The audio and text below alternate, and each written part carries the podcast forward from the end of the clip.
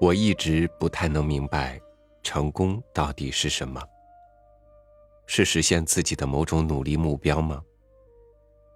那如果这样，多大的成功算是成功？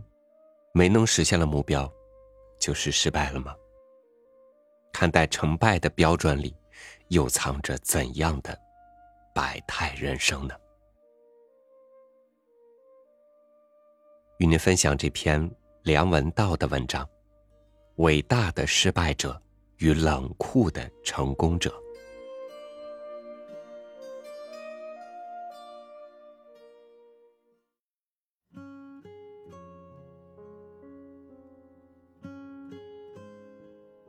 我们常常以为很多重要而伟大的事情都是由成功人物做出来的。这本书却告诉我们，成功人物。往往只是比较狡猾、冷酷和心狠手辣。我最怕别人提“成功人士”这几个字，一听就会起鸡皮疙瘩。什么是成功人士？我们为什么那么渴望成功？《伟大的失败者》这本书告诉你，失败者也可以很伟大。书中介绍了历史上很多失败者的故事，他们明明很有才华，而且为自己的事业付出了艰辛努力，但也许运气不够好，也许竞争太残酷，总之最后还是失败了。坦白讲，看完这本书，你会觉得这里面的一些人恐怕还算不上是失败者。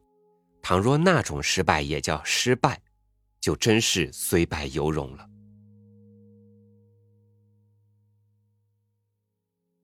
隆美尔就是一位很威风的失败者。他是二战期间享誉全世界的德国名将，做过纳粹陆军军团的元帅，绰号“沙漠之狐”。当年隆美尔在北非与英国作战的时候，德军完全处于弱势，人数及装备等各方面都远不及英军。但是隆美尔偏偏能够神出鬼没地运用闪电战技巧。把大量坦克集中到前线一字排开，光这种气势就镇住了英军，在好几次战役中都把英国人打得落荒而逃。他了不起的军事才能，就连他的对手都十分佩服。在他带领德军把英国的北非军团打得屁滚尿流之际，英国报界送给他一个封号“沙漠之狐”。丘吉尔也在英国国会上公开称赞，隆美尔是一个伟大的统帅。尽管他在战争中让我们无比惊恐，我仍然要这么说。然而，他后来被调回德国，在很多事情上与希特勒意见相左。后来，他的一些部下想要发动政变刺杀希特勒，隆美尔并不赞成这样做，但他肯定知情，这便引起了希特勒的怀疑。趁着他重病做手术的时候，让他服毒自杀了。如果单从结局来看，隆美尔也算是一个失败者。但这样的失败也许还不是最可怜的。书中还提到了一位英国化学家罗莎琳·富兰克林，他死的时候才三十七岁。我们现在都以为。人类遗传基因的双螺旋结构的发现者是詹姆斯·沃森和弗朗西斯·克里克。沃森还写过一本书《双螺旋》，大肆吹嘘自己的发现多么了不起。而事实上，罗莎琳·富兰克林才是双螺旋结构真正的发现者。富兰克林是一位对实验数据非常认真的化学家。他用 X 射线绕射分析做了将近一年的实验，发现沃森跟克里克推论出来的模型是错误的。然后他不眠不休地继续研究，终于在1952年7月第一次成功做出一张完美的 X 光绕射分析摄影图。在这张图上，可以清楚地看到基因 DNA 的双螺旋结构。他第一个拍出来，并证明这个结构是真实存在的。但这张照片在未经他许可的情况下，被他的一个同事偷偷拿给沃森看了。沃森看到这张照片，恍然大悟，他启发了他的整个研究。一九五三年四月，沃森和克里克在权威期刊《自然》上发表论文，宣称自己发现了双螺旋结构。这算不算是偷窃呢？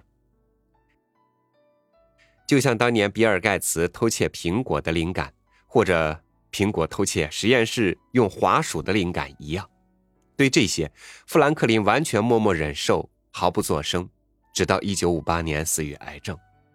而沃森和克里克。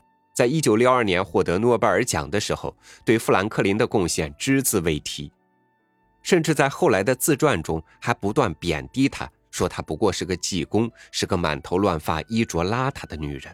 总之，描述的非常不堪。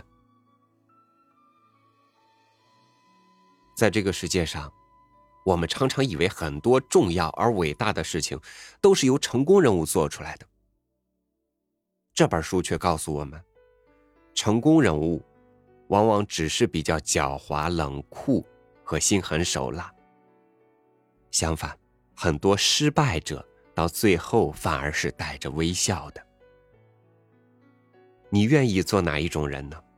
相信大部分人还是要做成功人士。这个世界上有太多人在鼓励、教育大家如何迈向成功，而事实上，绝大多数人到最后。都不过是一个失败者，所以，与其学习怎样成功，还不如先学会如何做一个微笑的失败者。